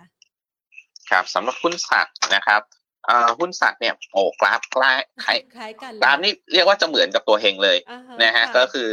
เขาหยุดทำยูโรนะฮะจริงนะครับตรงแถวๆบริเวณ 6.55นะหรือ 6.5 แล้วกันนะฮะตัวเลขกลมๆนะครับเอ่อก็รอสัญญาณในเรื่องของ technical rebound เล็กๆนะครับมีโอกาสนะมีโอกาสเหมือนกันนะครับ pattern กราฟเนี่ยใกล้เคียงกับหุ้นเฮงนะฮะสำหรับตัว SAK เองนะครับ ถ้าดูในเชิงของกราฟเนี่ยจะเห็นว่าจุดที่เขารอสัญญาณการเบรกอยู่ก็คือบริเวณ 6.7 นะ6.7 นะครับ ยืนเหนือ 6.7 ได้นะครับ น่าจะมีโอกาสในเรื่องของการขึ้นไปหาแนวต้านตรงบริเวณ 685 แล้วก็ 7 บาทนะฮะถัดไปนะครับ 7 บาทเป็นเส้นแนวโน้ม trend line รอบนี้นะครับ ค่ะ อะงั้นเรามาติดต่อติดตามกันต่อนะคะสำหรับกลุ่มอื่นๆกันบ้างนะคะ วันนี้ขอคุณสุโชตไป อยากจะขอตัว outperform นะคะ เราได้ในตัวหลายๆทีมกันไปเรียบร้อยแล้วนะคะ อาจจะเป็นตัวที่มีความน่าสนใจในการลงทุนในช่วงจังหวะของการปรับพักฐานหรือว่ารอการ rebound นะคะ แต่ถ้าหากว่าเรามาลอง list หาตัว outperform ตลาดบ้าง ในมุมมองของคุณสุโชตนี่มันมี top list ยังไงบ้างคะ อันดับแรกเลยนะฮะให้เกี่ยวเนื่องกับธีมตอนนี้หลักๆ คือธีมเรื่องของเศรษฐกิจนะฮะแยกนิดนึงนะฮะบางคนอาจจะมองว่าเอ๊ดอกเบี้ยจะลงหรือเปล่านะฮะไม่ลงนะครับดอกเบี้ยเนี่ยดอกเบี้ยนโยบายไม่ลงนะฮะแต่ bond yield เนี่ยลงเนี่ย bond yield เป็นเรื่องของ market นะฮะแต่ดอกเบี้ยนโยบายที่แบงก์จะมาชาร์จเราเนี่ยไม่ลงนะฮะแล้วขึ้นด้วยนะเพราะฉะนั้นเนี่ยด้วยเศรษฐกิจที่ดูดี นะฮะแล้วก็แบงก์ชาติน่าจะขึ้นดอกเบี้ยต่ออีกอย่างน้อยนะครับครั้งสองครั้งแน่ๆนะครับครั้งละยี่ห้า bip นี่แหละนะครับก็ผมอยากให้ไปโฟกัสที่หุ้นในกลุ่มธนาคารพาณิชย์นะครับมีติดไม้ติดมือบ้างนะครับสำหรับตอนนี้ได้มีการย่อตัวลงมานะครับสำหรับธนาคารพาณิชย์เนี่ยนะครับกลุ่มนี้ผมขอตัว top pick เป็นตัวแบงก์กรุงเทพนะครับแบงก์กรุงเทพนะครับสาเหตุที่หยิบแบงก์กรุงเทพขึ้นมาเนี่ยอันดับแรกเลยก็คือความถูกนั่นแหละนะครับอย่างที่เราทราบกันเขาก็เทรดต่ำบุกมาค่อนข้างดิสเขาเยอะนะสองนะครับ แบงก์กรุงเทพเนี่ยเป็นตัวที่รอบล่าสุดที่มีการปรับในส่วนของตัวดอกเบี้ยขึ้นเนี่ยนะต้องบอกว่าเป็นตัวที่กล้าปรับในเรื่องของตัวนิมนะฮะกล้าปรับอัตราดอกเบี้ยเงินกู้กับเงินฝากที่ค่อนข้างถ่างกันนะฮะซึ่งแบงก์อื่นเนี่ยยังไม่กล้าปรับในลักษณะนี้นะครับก็คงจะเป็นลักษณะอย่างหนึ่งที่ character ของลูกค้าเขาที่เป็นกลุ่มลูกค้าองค์กรนะค่อนข้างเยอะนะครับ ซึ่งกลุ่มลูกค้าองค์กรเนี่ยต้องบอกว่าเป็นกลุ่มลูกค้าที่มีความทนทานในเรื่องของดอกเบี้ยได้สูง นะแล้วก็ loyalty ก็ค่อนข้างดีนะฮะซึ่งกลุ่มนี้นะครับกลุ่มลูกค้าองค์กรที่เป็นลูกค้าหลักของ BBL เนี่ยนะครับอย่างที่ผมบอกไปเขาน่าจะทนทานในเรื่องของดอกเบี้ยขึ้นได้ดี แล้วก็ในเรื่องของการฟื้นตัวของเศรษฐกิจรอบแรกๆรอบต้นๆเนี่ยนะครับน่าจะเป็นคนที่พร้อมนะครับพร้อมที่จะกู้แล้วก็ขยายอะไรก่อน SME นั่นเองนะเพราะฉะนั้นก็เลือกเป็นตัวแบงก์กรุงเทพเป็นตัว top pick นะครับเพียงแต่ว่านักลงทุนบางคนก็อาจจะบอกว่าแบงก์กรุงเทพเนี่ยเป็นหุ้นที่ไม่ได้หวือหวามากนะ เนี่ยครับ story ไม่เยอะนะฮะเรียกว่าไม่มี story เลยละกันนะครับในช่วงสั้นๆนะครับก็อาจจะไปมองตัว SCB นะซึ่งผมมองว่าเร็วๆนี้น่าจะมี story นะครับอย่างที่มีข่าวไปแล้วนะครับ ก็คือเดือนธันวาคมนะฮะก็คงจะมีการเตรียม spin-off ตัวบริษัทบัตรเครดิต หรือ CardXนะฮะออกไปนะครับซึ่งการ spin-off ตัว CardX เนี่ยมันจะเป็นการสื่อนัยยะอ้อมๆ ไปที่ตลาดนะครับ ว่าเตรียมที่จะ IPO แล้วนะครับซึ่งต้องบอกว่าธุรกิจบัตรเครดิตของ SCB เนี่ย นะครับ มันมี success story ให้เราเห็นก็คือตัวบัตรเครดิต KTC นะครับตัว KTC เนี่ยเป็นหุ้นหนึ่งที่น่าสนใจเรื่องการลงทุนที่ผ่านมานะครับซึ่ง SCB เนี่ยเห็นภาพใกล้เคียงกันถ้าเกิดว่าเขา spin-off ตัวบัตรเครดิตออกมาได้ แล้วก็ต้องยอมรับอย่างหนึ่งว่าไซส์ของธุรกิจบัตรเครดิตของ SCB เนี่ยผมเชื่อว่าไม่แพ้นะฮะไม่แพ้ของ KTC นะครับก็เป็นกลุ่มหนึ่งที่น่าสนใจแล้วกันนะก็อาจจะเป็นในเรื่องของ Story r i v e n สำหรับตัว SCB นะครับ เพราะฉะนั้นมาดูกราฟนิดนึงนะฮะตัว BBL นะครับตัว BBL เนี่ยอาจจะมองแนวรับใกล้ๆของเขาก่อนนะครับ แนวรับใกล้ๆของเขาที่เป็นจุดโลของวันสองวันนี้ก่อนนะครับ ก็คือแถวๆบริเวณสักครู่นะครับแถวๆบริเวณซักหนึ่งสี่สองนะหนึ่งสี่สองเป็นแนวรับแรกก่อนนะฮะสำหรับตัว BBL นะแล้วก็ถ้ามีโอกาสนะในเรื่องของการพักฐานนะถ้ามีโอกาสในเรื่องของการพักฐานนะครับ จุดที่น่าสนใจเลยเนี่ยแถวๆบริเวณ140บวกลบนะครับผมมองว่าน่าสนใจ นะฮะตรงนั้นเนี่ยจะเป็นจุดกึ่งกลางของบริจุดกึ่งกลางของตัวฟิมโบนัชชีที่เขาขึ้นมารอบล่าสุดนะครับมีการพักฐานลงมาสัก 50%นะครับก็น่าทยอยซื้อสะสมนะครับสำหรับตัวแบงก์กรุงเทพนะครับสำหรับตัว SCB เองนะครับจะเห็นว่านิ่งๆนะฮะแล้วถูกกดภายใต้เส้น 200 วันแถวๆบริเวณ 108.5นะเพราะฉะนั้นนะครับก็ทยอยซื้อสะสมแถวๆบริเวณ 105 นี่แหละนะผมมองว่าเป็นเป็นแนวรับของเขาละนะครับแต่เผื่อผิดทางนิดนึงนะครับถ้าเกิดว่าเขาต่ำกว่า 104 นะก็อาจจะ stop loss ก่อนนะครับแล้วก็ลงไปรอข้างล่างแถวๆบริเวณ 101นะฮะใกล้ๆ 100 บาททวนนะครับสำหรับตัว SCB ก็เน้นทยอยซื้อสะสมนะฮะกลุ่มแรกอยากให้เป็นแบงค์นะฮะมีติดไม้ติดมือไว้หน่อยนะครับในเรื่องของเศรษฐกิจฟื้นแล้วก็ดอกเบี้ยขาขึ้นนะครับค่ะในกลุ่มแรกผ่านไปแล้วนะคะ กลุ่มต่อไปนะคะครับกลุ่มที่สองนะครับเอ่อเมื่อกี้เราพูดถึงท่องเที่ยวแล้วนะครับ ขอท่องเที่ยวที่ยังขึ้นไม่เยอะ คือเรียกว่ายังไม่ทำนิวไฮแล้วกัน นะฮะท่องเที่ยวที่ทำนิวไฮไปแล้วเนี่ยมันเท่ากับว่ามีแรงซื้อมาเยอะคือมีกันทุกบ้านนะเพราะฉะนั้นเนี่ยอัพไซด์ก็จะไม่เยอะแล้วก็มีความเสี่ยงฐานนะครับเพราะฉะนั้นอาจจะไปดูตัวที่เกี่ยวเนื่องกับท่องเที่ยวนะครับ แต่อาจจะไม่ใช่ท่องเที่ยวโดยตรงนะครับอย่างตัวค้าปลีกนะอย่างตัวค้าปลีกนะครับค้าปลีกที่ยังไม่ทำนิวไฮเนี่ยผมเลือกเป็นตัว CPO นะฮะ CPO นะครับไตรมาสที่สี่นะครับน่าจะกลับมาดูดีนะฮะแล้วก็อาจจะหนุนด้วยในเรื่องของบอลโลก นะครับ อาจจะหนุนด้วยเรื่องของบอลโลกนะครับ คือบอลโลกเนี่ยนะครับถ่ายอ่าถ่ายทอดตอนกลางคืนนะเพราะฉะนั้นเนี่ยที่พักพิงของคนดูบอลที่บ้านนะครับ ก็คงจะเป็นเซเว่นนะครับ นึกภาพออกเลย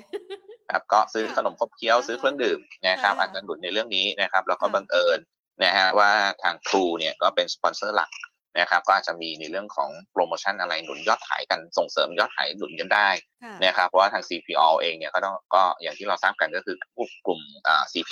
นะเป็นกลุ่มเครือเจริญโภคอยู่แล้วนะครับเพราะฉะนั้นก็จะมีโปรโมชั่นที่เกื้อกันได้ในกลุ่มนะครับอ่าแล้วก็อีกมุมหนึ่งนะครับ CPO ถือหุ้นแมคโครกับโลตัสนะครับโดยเฉพาะตัวแมคโครเองนะต้องบอกว่าถ้าเกิดว่าร้านอาหารที่เปิดดึกยังพอมีอยู่นะครับในช่วงที่บอลเตะ นะครับก็อาจจะมีลูกค้านะครับในเรื่องของธุรกิจร้านอาหาร ซึ่งแมคโครเองเนี่ยสินค้าอย่างหนึ่งที่เป็นไฮไลท์ของเขานะครับนอกเหนือจากการเป็นมิตรโชว์หวยเนี่ยนะก็จะเป็นสินค้ากลุ่มโฮเลกานะกลุ่มโฮเลกาเนี่ยก็คือกลุ่มที่ร้านค้าร้านประกอบการธุรกิจร้านอาหารต่างๆเนี่ยซื้อสินค้าไปประกอบธุรกิจต่อนะฮะเพราะฉะนั้นเนี่ยก็จะได้แรงหนุนในส่วนตรงนี้ด้วยนะครับผมก็เชื่อว่าไตรมาสที่4เนี่ยเห็นภาพของการฟื้นค่อนข้างชัดนะครับสำหรับตัว CPO เอง นะฮะแล้วก็จะเห็นว่าราคาหุ้นของเขาเนี่ยนะครับไม่ได้ขึ้นมากนะนะฮะไม่ได้ขึ้นมากนะคือในช่วงเดือนสองเดือนที่ผ่านมาเนี่ยอ่าในช่วงเดือนที่ผ่านมาแล้วกันนะครับ จะเห็นว่าเพิ่งปรับตัวฟื้นตัวขึ้นมานะฮะแต่ว่ายังไม่ได้ขึ้นไปทำนิวไฮ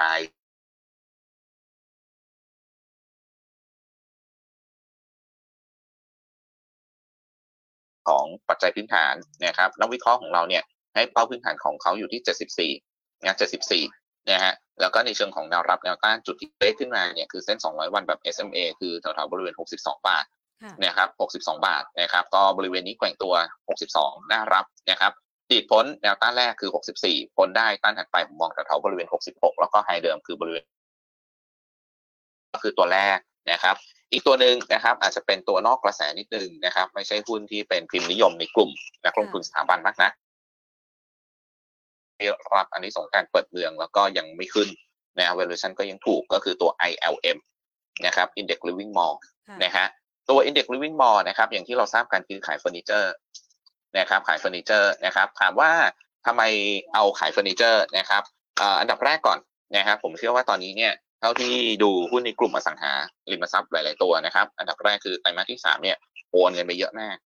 นะโอนคอนโดโอนบ้านเยอะมาก แล้วก็ไตรมาสที่สี่ มีแนวโน้มเร่งโอนขึ้นไปอีกนะครับเพราะว่าจะเป็นการเร่งโอนเพื่อหนีมาตรการ LTV ต้นปีหน้านะครับก็คงจะมีการจัดโปรโมชั่นจูงใจผู้ซื้อบ้านนะครับผู้ซื้อคอนโดนะเพราะฉะนั้นขายบ้านขายคอนโดก็จะตามมาด้วยเฟอร์นิเจอร์นะครับเราคงขายบ้านเราก็คงเป็นห้องเปล่าๆไม่ได้นะครับก็คงจะตามด้วยเฟอร์นิเจอร์นะครับผมก็เลยมองมาที่หุ้นในกลุ่มขายเฟอร์นิเจอร์นั่นเองนะครับแล้วก็คำถามคือทำไมไม่เอาตัวพิมพ์นิยมอย่างตัวโฮมโปรนะฮะ โฮมโปรเนี่ยต้องบอกว่า PE เนี่ยน่าจะแถวๆบริเวณ 30 เท่า เกือบเกือบ30 เท่าแล้วกันนะฮะขณะที่ตัว ILM นะครับตัว ILM เนี่ย forward PE ใน Bloomberg Consensus นะครับใน Bloomberg Consensus นะครับแถวๆบริเวณ 14 เท่าเท่านั้นเองนะบนประมาณการปีนี้นะครับ แล้วก็บนประกาศประมาณการปีหน้าเนี่ย 12 เท่าเท่านั้นเองนะครับขณะที่ตัว Home Pro เนี่ย forward PE ปีนี้น่าจะ 30 เท่า ปีหน้าน่าจะอยู่แถวๆบริเวณ 25-26 เท่านะเพราะฉะนั้นเนี่ยความถูกถูกกว่าเยอะ นะครับ แล้วก็อีกมุมหนึ่งนะครับ ตัว ILM เนี่ยหลายท่านอาจจะนึกว่าเขาขายเฟอร์นิเจอร์อย่างเดียวนะครับเขาจะมีในส่วนของการขายเอ่อเรียกว่าเป็นโทษนะครับไม่การขายเรียกว่าเป็นลักษณะของ community mall คือ the walk นะครับก็ก็น่าจะหนุนในเรื่องของการเปิดเมืองเปิดประเทศในช่วงนี้ด้วยนะครับ แล้วก็การขายเครื่องใช้ไฟฟ้านะครับ ของกลุ่มคอมเซเว่นที่เข้ามาช่วยบริหารจัดการ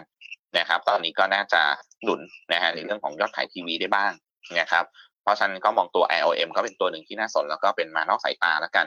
นะครับ ในส่วนของแนวรับแนวต้านเขานิดนึงนะฮะแนวรับผมมองแถวๆบริเวณ 17.5 นะครับแล้วก็ในส่วนของแนวต้านค่อยๆไซเวอัพขึ้นอย่างนี้นะครับ ผมมองแนวต้านแรกตรง 18.2 แล้วก็ถัดไปคือเส้นค่าเฉลี่ย 200 วันแบบ SMA ตรง 18.6 นะครับ ก็เป็นลักษณะของการค่อยๆไซเวอัพขึ้นนะครับ แล้วก็เป็นตัวหนึ่งที่ราคาหุ้นยังอยู่ต่ำอยู่นะครับ ในกลุ่มเปิดเมืองเปิดประเทศนะครับ เพราะฉะนั้นเราได้ 2 กลุ่มละนะครับ คือกลุ่มธนาคาร นะกลุ่มที่2คือกลุ่มเปิดเมืองเปิดประเทศที่ยังต่ำอยู่นะครับ มาดูกลุ่มที่3นะกลุ่มที่3ผมขอไปที่นิคมอุตสาหกรรมนะครับนิคมอุตสาหกรรมนะครับคือตัว WHA นะครับเลือกพอพิกไปเลยนะครับ ตัวเดียวนะครับ WHA นะครับถามว่าทำไมเอานิคมนะฮะก็อย่างที่เราทราบกันว่าช่วงโควิดเนี่ยขายที่ดินไม่ออกนะฮะ คือไม่ว่าจะเป็นต่างชาติเข้ามาดูที่ไม่ได้ หรือต่างชาติยังไม่กล้าขนเงินมาลงทุนเพราะไม่รู้โควิดจบเมื่อไหร่ในช่วงปีสองปีที่ผ่านมานะครับ แต่ว่ารอบนี้น่าจะจบละนะครับ แล้วก็มาตรการภาครัฐเข้ามาหนุนในเรื่องของมาตรการรถ EV ค่อนข้างเยอะมากนะฮะก็คงจะมีแรงหนุนในส่วนของตัวนี้ยอดขายที่ดินเนี่ยตอนนี้เท่าที่ WHA เขาคอมเมนต์ลงลงสื่อมาเมื่อสัปดาห์สองสัปดาห์ที่แล้ว คือยอดขายทะลุเป้าแล้วสำหรับปีนี้นะครับ แล้วก็ธีมในเรื่องของการย้ายฐานการผลิตยังมีอยู่ นะครับผมเชื่อว่ายังมีอยู่นะครับอย่างที่เราเห็นกันก็คือจีนเนี่ยเปิดเปิดปิดปิดนะครับเพราะฉะนั้นเนี่ยนักลงทุนต่างชาตินะครับ ก็น่าจะมีการมองในเรื่องของการ diversify ความเสี่ยงนะฮะมาอย่างเวียดนามกับไทยเพิ่มขึ้นนะครับอันนี้ก็ยังคงเป็นธีมหลักอยู่นะครับแล้วก็ยอดขายที่ดินปีนี้อย่างที่บอกก็กลับมาดูดีมากนะครับอีกมุมหนึ่งนะครับอีกมุมหนึ่งผมเชื่อว่าธุรกิจอิเล็กทรอนิกส์นะครับน่าจะผ่านจุดต่ำสุดแล้วนะครับแล้วก็คงจะต้องมีการขยายนะครับ เพราะฉะนั้นตรงนี้เนี่ยก็คงจะทำให้หุ้นในกลุ่มนิคมอุตสาหกรรมอย่างตัว WHA เนี่ยที่อยู่โซนภาคตะวันออกของเรานะครับในโซน EEC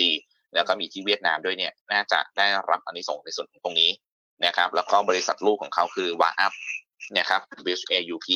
นะครับก็เป็นตัวหนึ่งที่ suffer ในเรื่องของต้นทุนพลังงานนะฮะตอนนี้เนี่ยอย่างที่เราเห็นกันนะครับตัวโรงไฟฟ้าต่างๆเนี่ยเริ่มเริ่มที่จะผ่อนคลายแล้วในเรื่องของต้นทุนพลังงานนะครับ ก็จะอาจจะทำให้ความกดดันตรงนั้นเนี่ยลดลงไปบ้าง นะครับเพราะฉะนั้นก็เลือก top pick เป็นตัว WHA ตัวหนึ่งอยากให้มีติดไม้ติดมือไว้ด้วยนะครับกลุ่มหนึ่งนะฮะตัวนี้นะครับก็สำหรับตัว WHA เองนะครับในส่วนของแนวรับแนวต้านเขานะครับจุดที่เขาเบรกขึ้นมาวันนี้เนี่ยนะผมอยากให้ดูตรงบริเวณ 384นะสามแปดสี่นะครับคือจุดกึ่งกลางของตัว Bollinger Band ที่เขาเบรกขึ้นมานะครับถ้าวันนี้ยืนเหนือยืนเหนือสามแปดสี่ได้นะครับแล้วก็ที่ยืนเหนือสามแปดหกได้ยิ่งดีนะครับก็น่าจะมีโอกาสขึ้นไปทดสอบไฮนะครับแถวๆบริเวณสามเก้าแปดก่อน นะสามเก้าหกถึงสามเก้าอ่าสามเก้าสี่ถึงสามเก้าแปดนะครับแล้วก็มองเป้าหมายถัดไปเนี่ยนะครับก็จะอยู่แถวๆบริเวณ 4.1นะสำหรับตัว WHA นะครับแนวรับนะครับถ้าเกิดว่าเขายืนเหนือ 382 ไม่ได้นะครับก็ไซเวย์นะครับไม่ได้มีอะไรเป็นพิเศษก็แนวรับอาจจะอยู่แถวบริเวณ 3.8 นะครับ จัดไปนะคะ ให้กับคุณผู้ชมนะคะ ตัวเน้นๆเลยนะคะ อันนี้วันนี้เราเตรียมมา5ตัวถูกต้องนะคะใช่ไหมคะเรียกว่าเป็นกลุ่มแล้วกันนะฮะของผมขออีกกลุ่มหนึ่งเป็นกลุ่มโรงไฟฟ้านะซึ่งเมื่อกี้ก็พูดไปแล้วนะคือกลฟกับ GPSC นะเพราะฉะนั้นเป็นกลุ่มเนี่ยเรามีแบงค์นะฮะเรามีคาปลีค่ะนะครับอันนี้คือเปิดเมืองยังและกาดนะครับครับปลีกนะสามคือนิคมค่ะนะครับแล้วก็สี่คือโรงไฟฟ้า นะฮะโรงไฟฟ้าก็อย่างที่บอกไปขอเป็นหุ้นเกาฟกับ GPSC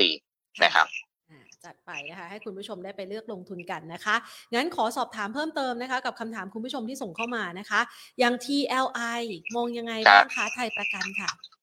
ครับตัว TLI นะครับก็ผมเชื่อว่าราคาหุ้นมันก็ลงไปเยอะเกินไปนิดนึงเหมือนกันนะครับ คือพักฐานแรงนะฮะจาก 18 บาทลงมาเหลือ 14 กว่าเนี่ยนะครับ แล้วก็สังเกตอย่างหนึ่งนะครับเขาหยุดทำจุดต่ำแล้วนะครับแถวๆบริเวณ 14.5 แล้วก็ในเชิงของเทคนิคเนี่ยตัว RSI เริ่มมีสัญญาณการดีดตัวกลับนะฮะเพราะฉะนั้นโอกาสปิดแกลบนะฮะที่เขาเปิดแกลบไปก่อนหน้านี้ตรงแถวๆบริเวณ 15.4 นะมีโอกาสนะครับขึ้นไปปิดแกลบตรงแนวต้าน 15.4 ก่อนนะครับอ่าถ้าถามมุมมองในเชิงพื้นฐานเนี่ยเรายังไม่ได้ cover เขานะครับแต่เชิงเทคนิคเนี่ยน่าสนใจเล่นเก็งกำไรนะครับแล้วก็อาจจะมี story เข้ามาหนุนนะครับในเรื่องของการเข้าติดดัชนีนะครับติดดัชนี F ฟุซี่นะครับค่ะ FTSE นะครับอาจจะเป็นอีก story หนึ่งที่เข้ามาช่วยหนุนนะครับการเก็งกำไรสั้นๆ เพื่อขึ้นไปปิด gap ตรง 15.4 แล้วก็แนวต้านถัดไปที่เป็นเส้น trend line ขาลงนะก็จะมองแถวๆบริเวณ 15.7 ถึง 15.8 นะครับค่ะตัว SCC ค่ะปูนซีเมนต์ไทยครับตัวปุนใหญ่นะฮะ SCC เนี่ยต้องบอกว่าจริง ๆแล้ว ตัวที่ถ่วงเขาอยู่คือปิโตรเคมีค่ะ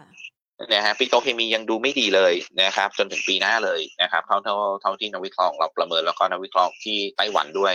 นะครับ ที่ปิโตเคมีที่ไต้หวันก็ถือว่าเป็นตัวใหญ่นะครับเขาก็ประเมินว่า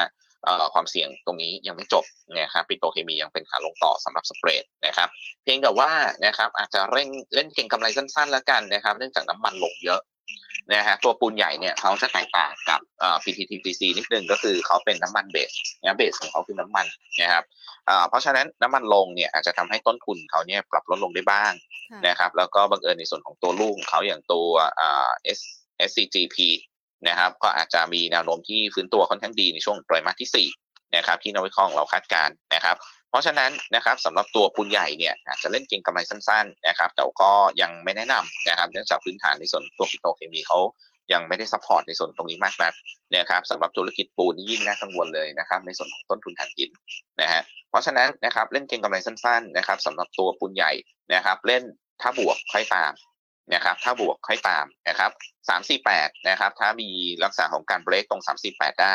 นะครับซึ่งตอนนี้เนี่ยราคาหุ้นเขาอยู่ที่สามสี่ห้า นะอีก 3 บาทเองนะครับ รอได้รอนะครับ348 เบรกได้นะครับ น่าจะมีโอกาสขึ้นไปทดสอบแนวต้านถัดไปนะครับ ซึ่งผมมองเอาไว้เนี่ยอาจจะอยู่แถวๆบริเวณ 355 นะครับ แล้วก็เส้น 200 วันแบบ EMA ก็คือ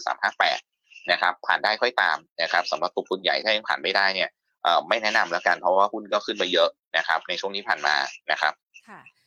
ขออีกสักสามตัวนะคะ Advance มองยังไงบ้างคะ ครับสำหรับตัว a d v a n c e นะครับ ผมก็เชื่อว่าเอ่อเอ่อปัญหาที่กดดันราคาหุ้นเขาที่ผ่านมาก็น่าจะเคลียร์ได้แล้วแหละนะครับ ในเรื่องของแจ๊กับแจ๊อีฟนะครับน่าจะเคลียร์ไปได้ในระดับหนึ่งค่ะนะครับเท่าที่ข่าวออกมานะครับสำหรับตัว a d v a n c e เองนะฮะ ตอนนี้นะครับเขาในเชิงของเทคนิคมันน่าสนอยู่เรื่องหนึ่งด้วยนะครับ ก็คือถ้าลองขีดเส้นเทรนไลน์รอบล่าสุดเล็ก ๆ นะครับ จะเห็นว่าวันนี้เนี่ยเขายืนเหนือพยายามจะยืนเหนือแล้วกันนะเมื่อกี้พูดปุ๊บถูกกดเลยนะฮะแล้วเขาก็เลยหนึ่งเก้าศูนย์นะครับปุ๊บปุ๊บลุกกดลงมาแตะเลยนะครับ ถ้ายืนเหนือหนึ่งเก้าศูนย์ได้นะครับ จะเป็นการเบรกเส้นเทนไลน์นะฮะแล้วก็จะมีแนวต้านถัดไปนะครับแถวๆบริเวณห นะครับหนึ่งเก้าศูนย์ยืนเหนือได้ถัดไปคือหนึ่งเก้าสี่เพราะฉะนั้นถ้านะครับถ้ายืนเหนือหนึ่งเก้าศูนย์เล่นด้านบวกนะครับถ้ายังยืนเหนือหนึ่งเก้าศูนย์ไม่ได้นะครับดูที่แนวรับนะครับแถวๆบริเวณหนึ่งแปดเก้านะครับแล้วก็ stop loss เผื่อผิดทางนิดนึงนะตรงแถวๆบริเวณหนึ่งแปดหกนะฮะค่ะคุณผู้ชมเลยสอบถามตัวเกี่ยวเนื่องด้วยนะคะ just if นี่เราคลี่คลายแล้วเรามองไงคะ ถือยาวได้ไหมคะ ตรงนี้ขออนุญาตข้ามแล้วกันนะครับ เราไม่ได้ cover ตัวนี้อย่างเป็นโอเคทางการเลยฮะยังไม่แน่ใจค่ะนะครับ แต่อย่างน้อยๆเนี่ยนะครับ ตัว a d v a n c e เองผมผมเชื่อว่าน่าจะบวกแล้วกันนะครับ เพราะว่าเขาก็คงจะได้เครือข่ายในส่วนตัวอินเทอร์เน็ตแบบครอบคลุมแล้วนะครับ ก็คือซื้อคู่แข่งนะครับค่ะงั้นขออีกสองตัวนะคะ ตัว CH ค่ะ CH เอ๊ะโทษทีนะฮะ CH CH ชินหัว อืมอืม โอ้ CH ฮ่องกงใช่นะฮะ ค่ะ GDS ฮ่องกง ออกเพิ่ง IPO มาไม่นานนะครับ ค่ะ ตัวนี้ผมไม่มีข้อมูลเลยว่าอืมเป็นยังไงในเชิงพื้นฐานนะครับ แต่ว่าในเชิงของเทคนิคเนี่ยสำหรับหุ้นที่เพิ่ง IPO มาไม่นานแล้วยังทำยูโรเรื่อยๆ อย่าเพิ่งซื้อดีกว่า ค่ะ นะครับอย่าเพิ่งซื้อดีกว่านะครับถ้าเกิดว่าเขายังทำยูโรเรื่อยๆ ตอนนี้ยังโชคดีอย่างหนึ่งคือ 2 วันนี้หยุดทำโลตรง 3.8 นะครับแต่ยังไว้วางใจไม่ได้นะครับ เนื่องจากว่ามันเพิ่งเกิดแค่2วันเองนะครับ เพราะฉะนั้นขอสักประมาณ3-5วันนะครับ หรือในอีกกรณีหนึ่งนะครับ อยากให้ดูกราฟเป็นลักษณะของรายชั่วโมงค่ะนะครับสำหรับหุ้นเพิ่ง IPO ไม่นานนะครับ ถ้ากราฟลักษณะของรายชั่วโมงเขามีการฟื้นตัวขึ้นมานะครับ ผมอยากให้จับตาดูตรงอ่าแท่งแดงรายชั่วโมงที่ก่อนเขาจะมีการปรับตัวลงนะครับ ก็จะอยู่แถวๆบริเวณ 4 บาท นะเพราะฉะนั้นเนี่ยถ้าเกิดก็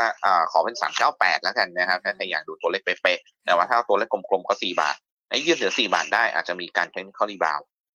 นะครับอาจจะเกิดการ rebound ได้นะครับเพราะฉะนั้นยืนเหนือ 4 บาทเล่นเก็งกำไรสั้นๆนะครับเพื่อขึ้นไปหาจุดที่เป็นจุดเรียกว่าเป็นแนวรับที่เขาเบรกดาวลงมาเนี่ยอาจจะอยู่ตรงแถวๆบริเวณ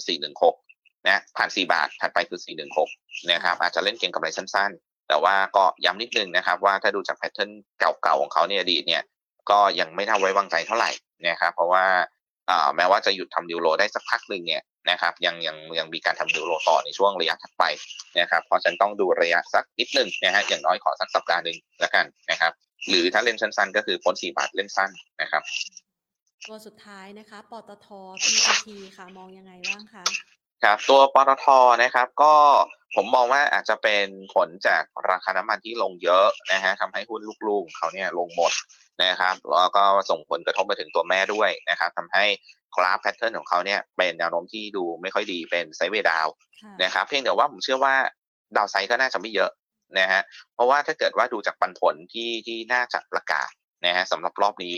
นะครับสำหรับรอบนี้เนี่ยนะครับปันผลที่เขาจะประกาศเนี่ยนะครับสำหรับผลประกอบการไตรมาสที่สี่นะครับถ้าไม่มีอะไรผิดพลาดนะฮะน้ำมันยืนแถวๆนี้ไม่มีต่ำไปกว่านี้แล้วนะฮะสมมติในลักษณะนี้ก่อนนะครับค่ะอ่าสำหรับตัวปอทเองเนี่ยจ่ายปันผลปีละสองครั้งนะจ่ายปันผลปีละสองครั้งนะครับ แล้วก็รอบที่ผ่านมาตอนกลางปีจ่ายไปแล้วบาทสามสิบค่ะนะจ่ายไปแล้วบาท30 นะครับสำหรับทั้งปีนะครับตัวปตทนะฮะทั้งปีที่ฝ่ายรีเสิร์ชเราคาดการเอาไว้นะครับ จะอยู่ที่บริเวณ 2 บาท 20เนี่ย2.2นะเพราะฉะนั้นจ่ายไปแล้วบาท 20อ่าบาท3ลบบาท 30นะครับจ่ายไปแล้วบาท 30นะครับจะเหลือปันผลสำหรับประมาณการปีนี้อยู่ที่อีก 90 ตังค์ค่ะนะอีก 90 ตังค์นะครับ ซึ่งอาจจะไม่ได้เยอะมาก นะจะไม่ได้เยอะมากนะครับ แต่ก็ต้องบอกว่าสำหรับตัวปตทเองเนี่ย ผมเชื่อว่านะครับในช่วงของการใกล้จะจ่ายปันผล อาจจะมีลักษณะของการซื้อ cover short กลับนะฮะอาจจะมีการซื้อ cover short กลับนะฮะเพราะฉะนั้นช่วงนี้ซึมๆ คงไม่มีอะไรเป็นพิเศษนะครับน่าจะมีแรงซื้อกลับอีกทีก็ช่วงมกราคมพานะเป็นการ cover short กลับเท่านั้นเองนะครับ ตอนนี้เป็นลักษณะที่ซึมลงนะครับ แล้วก็จุดสำคัญที่อยากให้ดูนะแต่แถวบริเวณ 32.5 ต่ำ32.5 เนี่ย รับถัดไปนะครับ ที่เป็นดาวเชนไลน์ชแนลสำหรับรอบนี้เนี่ยอาจจะลงไปแถวๆ32ซึ่งก็อีกไม่เยอะนะครับ ผมก็มองว่าตัวดาวไซด์อาจจะไม่เยอะละสำหรับตัวปตทนะครับ ถ้าจะเล่นเก็งกำไรจริงๆเนี่ยรอให้เขาลงมาข้างล่างนะครับแถวๆบริเวณ 32 นิดๆนะเห็นเลข 32นะค่อยทยอยซื้อเพื่อหวังในเรื่องของการ cover short กลับนะในช่วงต้นปีหน้า แต่ก็หวังอัพไซด์ไม่ได้เยอะมากนะครับในอีกกรณีหนึ่งนะครับ ถ้าไม่ลงอย่างที่ผมประเมินนะถ้าไม่ลงอย่างที่ผมประเมินนะครับแล้วมีการดีดกลับ ยืนเหนือ 34 เนี่ยอาจจะต้องเป็นลักษณะของการเปลี่ยนมุมมองนะยืนเหนือ 34 คือเปลี่ยนมุมมองเลยนะครับ เป็นลักษณะของการเกิดเทคนิคอลรีบาวค่อนข้างชัดนะ34 ยืนเหนือได้นะครับ จะมีต้านถัดไปคือ 36 และ 35.5อ่า30 ยืนเหนือ 34 ได้นะครับนะครับ จะมีแนวต้านอยู่ตรงแถวๆบริเวณ 35 แล้วก็ 35.5ค่ะนะฮะ เพราะฉะนั้นยืนเหนือ 34เปลี่ยนมุมมองทันทีนะครับเป็นลักษณะการเก็งกำไร follow buy นะครับเป้าคือ 35 ถึง 35.5 นะครับ คุณสุชดคะพอดีมีตัวสุดท้ายจริง ๆ นะคะครับมิ้นท์ค่ะ คุณผู้ชมบอกว่า ทุน28รับได้ไหมตอนนี้รับเพิ่ม ครับสำหรับมิ้นท์นะครับเอ่อต้องบอกว่าตอนนี้เนี่ยนะครับ หลังจากที่เขารีบาวด์ขึ้นมา คือก่อนหน้านี้เนี่ยกังวลเรื่องยุโรปค่ะนะฮะแล้วก็ลงมาเยอะ แล้วก็ฟื้นตัวขึ้นมานะครับ ตรงนี้ติดเส้น 200 วันอยู่ คือพื้นฐานเรายังชอบอยู่นะฮะสำหรับตัวมิ้นท์นะเรามองว่าทุกอย่างเนี่ยมันไปได้ดีนะครับ ตัวอัตราการเข้าพักไตรมาสที่ 4 ก็ดูดีค่ะ นะตัวเซมสโตเซลโกรธของธุรกิจร้านอาหารก็ดูดีนะครับเพียงแต่ว่านะครับตอนนี้เขาติดเส้นค่าเฉลี่ย200 วันอยู่ อาจจะมีการพักลงมาเพราะว่ามันไม่ผ่านนะครับ200 วันแบบ SMA อยู่แถวๆบริเวณ 31.75นะครับไม่ผ่านนะครับแล้วก็หลุดแถวๆเส้น 200 วันแบบ EMA ด้วยรอบล่าสุดนะครับตรงแถวๆบริเวณ 31 บาทนะเพราะฉะนั้นการพักลงมานะครับก็อยากให้ดูแถวๆบริเวณสักเอ่อ29.5 นะครับถ้าจะมองในเรื่องของการซื้อถั่วเฉลี่ยนะครับ 29.5 ลงมาจนถึง 29 นะครับเป็นโซนที่น่าสนใจในเรื่องของการซื้อถัวเฉลี่ยได้นะครับ นะคะ วันนี้ต้องขอขอบคุณคุณสุโชนมากเลยนะคะแหมขอตัวนั้นขอแล้วขออีกนะคะขอบคุณมากๆเลยค่ะนะคะ ที่มาแก้ปัญหาให้กับคุณผู้ชมกันนะคะ แล้วก็ให้คำแนะนำสำหรับการลงทุนรวมไปถึง top list นะคะ ตัวที่เป็น outperform ตลาดด้วยนะคะ วันนี้ขอบพระคุณมากนะคะ สวัสดีค่ะสวัสดีครับคุณสุโชตเขียววันนี้นะคะผู้อำนวยการ ฝ่ายวิจัยนะคะจาก KGI นะคะน่ารักมาก ๆ เลยนะคะ ก็อยากจะให้คุณผู้ชมนะคะได้ตัวหุ้นที่ส่งกันเข้ามานะคะ วันนี้อาจจะส่งกันเข้ามาไม่ค่อยมากสักเท่าไหร่ เพราะว่าเชื่อว่าหลาย ๆ ตัวที่คุณสุโชตให้ไปนี่น่าจะตรงใจหลาย ๆ ท่านแล้วนะคะ ก็เลยอาจจะไม่มีคำถามนะคะที่ปลีกย่อยเข้ามามากนักนะคะ ก็เลยอยากจะตอบให้กับครบทุกคนด้วยนะคะ ทักทายกับทุก ๆ คนด้วยนะคะ สวัสดีคุณปอมคุณพีรพงศ์คุณปาริชาติ คุณอ๋อยนะคะ สวัสดีคุณลูกเกดพยากรณ์ด้วยนะคะช่วงนี้ดวงเป็นยังไงบ้างเข้าไปดูได้นะคะ สวัสดีคุณเบนะคะ คุณมันนี่ คุณเมสันอ๋อคุณเมสันเบ คุณสมรคุณอัครเทพมงคลนะคะ คุณเรเบอร์เนนคุณปรีชา คุณเอส คุณฟูมูลนะคะ คุณปียรสนะคะ แล้วก็คุณอิทธินะคะ ก็ทักทายกันนะคะ วันนี้ต้องขออภัยด้วย Facebook แผนเข้าไม่ได้นะคะแผ่นต้องขออภัยด้วยนะครับ อาจจะไม่ได้ทักทายเพื่อนๆที่อยู่ใน Facebook นะคะ Facebook Live นะคะ แต่ว่าคิดถึงกันเช่นเดิมนะคะ แล้วก็หวังว่าวันนี้เนี่ยเราจะได้ตัวหุ้นนะคะ เป็น top list นะคะ เป็นทีมเป็นกลุ่มเลยนะคะ ที่คุณสุโชตจัดเอาไว้ให้นะคะ outperform ตลาดก็คือหุ้นเหนือตลาด ในช่วงจังหวะแบบนี้นะคะ เป็นช่วงจังหวะที่จะเริ่มทยอยเก็บสะสมแล้ว แล้วก็คุณสุโชตเลือกมานี่นะคะ จะเห็นได้ว่ามันมีจังหวะของตัวหุ้นที่ราคาปรับพักฐาน แล้วก็มี gap หรือว่ามีโอกาสที่จะได้ capital gain ที่น่าสนใจนะคะ ดูแบบละเอียดมากๆเลย เอาว่าอย่างนั้นเถอะนะคะ หวังว่าคลิปนี้จะเป็นประโยชน์กับท่านนักลงทุนแล้วค่ะในการที่จะเลือกหุ้นถือยาวกันนะคะ วันนี้ขอบพระคุณมากๆค่ะหมดเวลาลงแล้วนะคะ ลากันไปก่อนสวัสดีค่ะ